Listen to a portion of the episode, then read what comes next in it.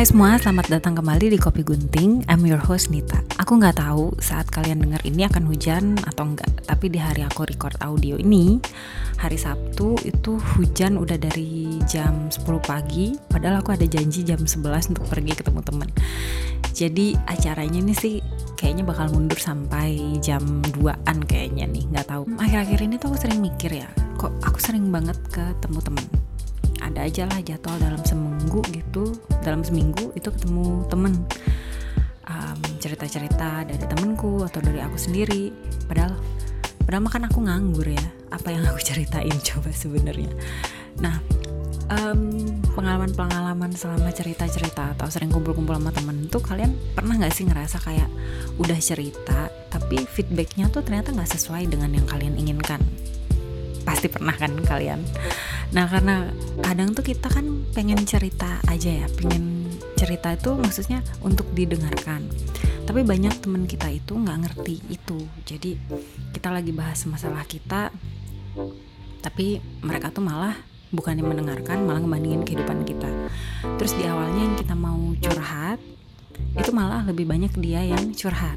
Belum lagi pakai menyepelekan keresahan kita gitu dibandingkan dengan kehidupannya dia ya bukannya kita nggak mau dengerin dia tapi kan ada di masa kita tuh ini aku nih yang mau cerita nih. Um, tapi jujur aja aku juga menyadari sih maksudnya keadaan-keadaan kayak gitu tuh bukannya karena teman kita jahat gitu nggak mau dengerin kita tapi emang um, kadang mungkin mereka nggak tahu aja gitu atau ya supaya adil sih kalau kita ngomongnya mungkin aku juga pun pernah melakukan itu ya tanpa aku sadari itu. Dan aku sadar atau menya aku sadar akan hal ini pun itu setelah sekarang-sekarang ini gitu. Jadi karena sekarang-sekarang kan ya pandemi gitu. Jadi banyak yang kita kayaknya pengen cerita ke orang lain tapi sebenarnya orang lain juga lagi mengalami masalah yang sama gitu.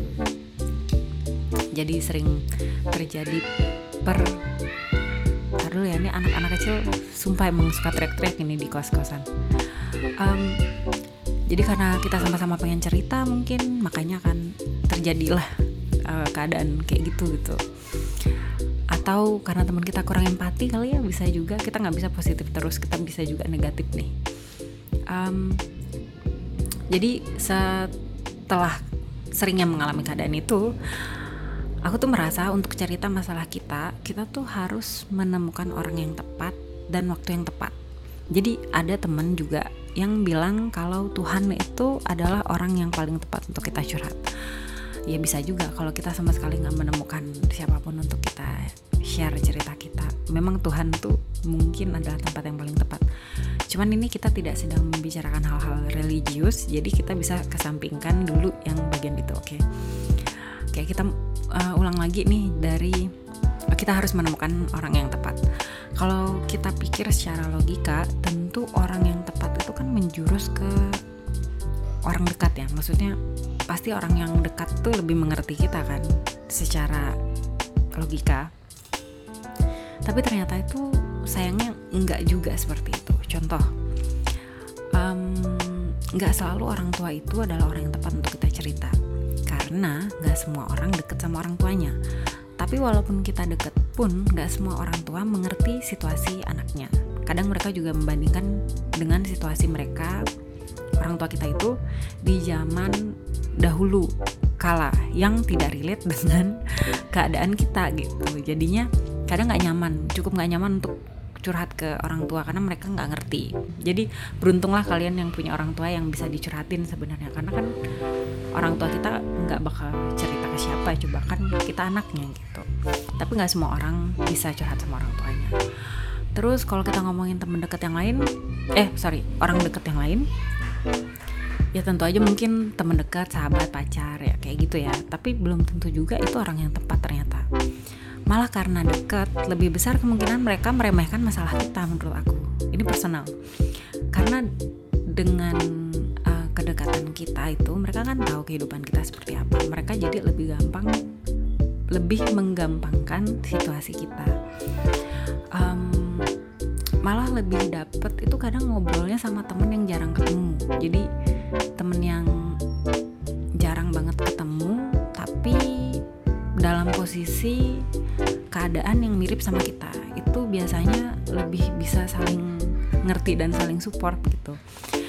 Um, mungkin karena ya itu tadi keadaannya kita sama jadi kita bisa bisa tahu lah perasaan satu sama lain itu kira-kira kan seperti ini gitu.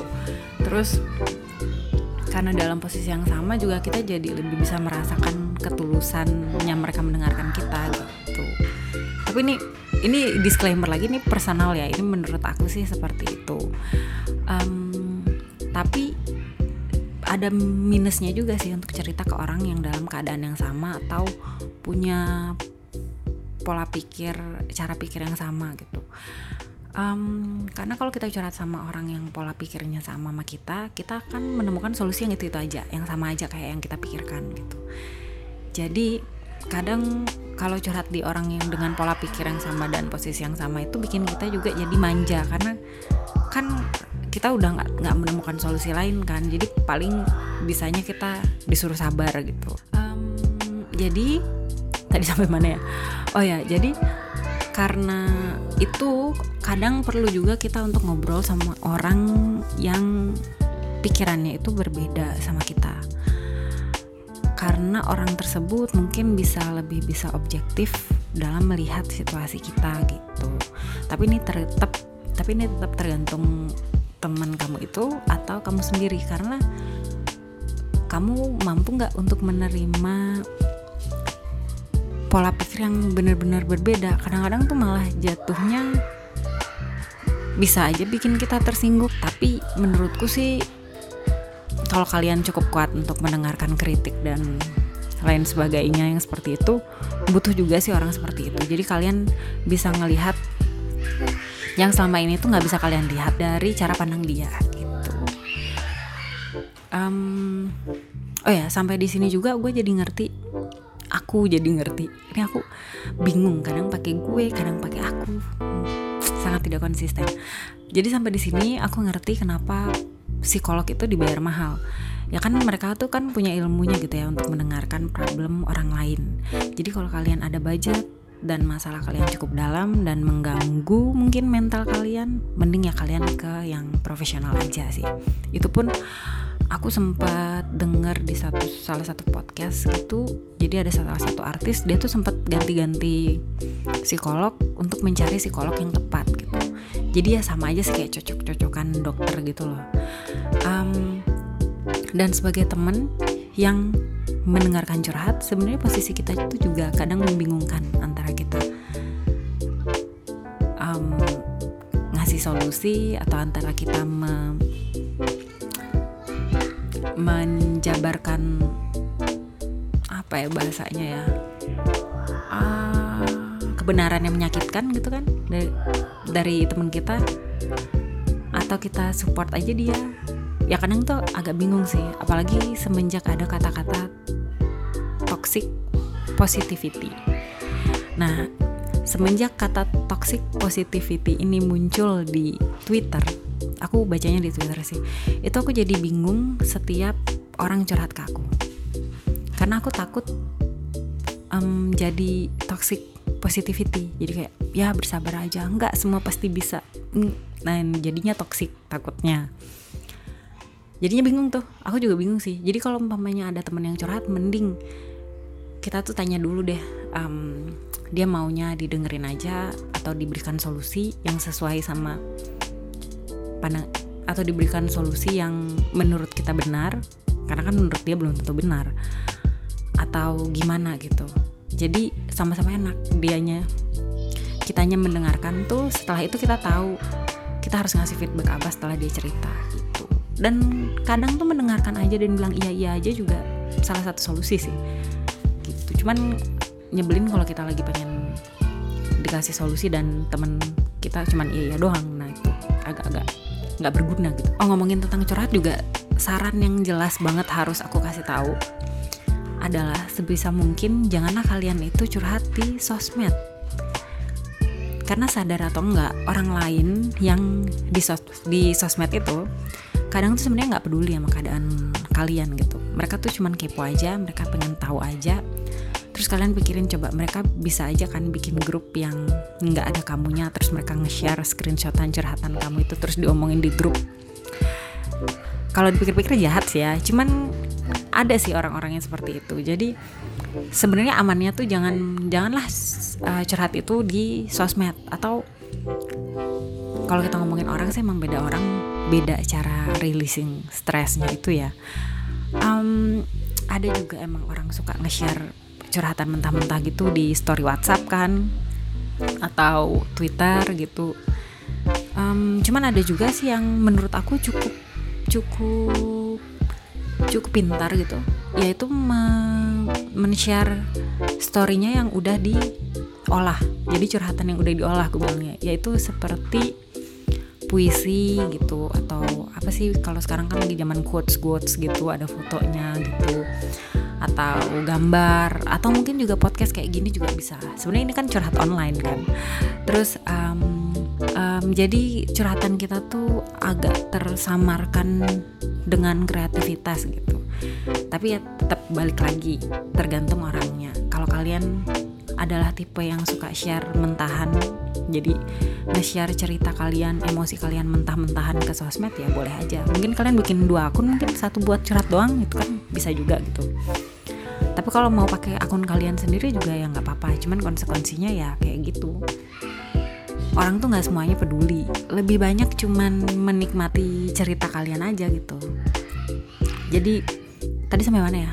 Oh ya tapi ada juga yang sukanya nge-share mentahan cerita mentahannya gitu ke akun-akun WhatsApp Story itu dan Insta Story atau Twitter. Sebenarnya nggak ada masalah sih. Um, cuman kalau saran ini kan saran.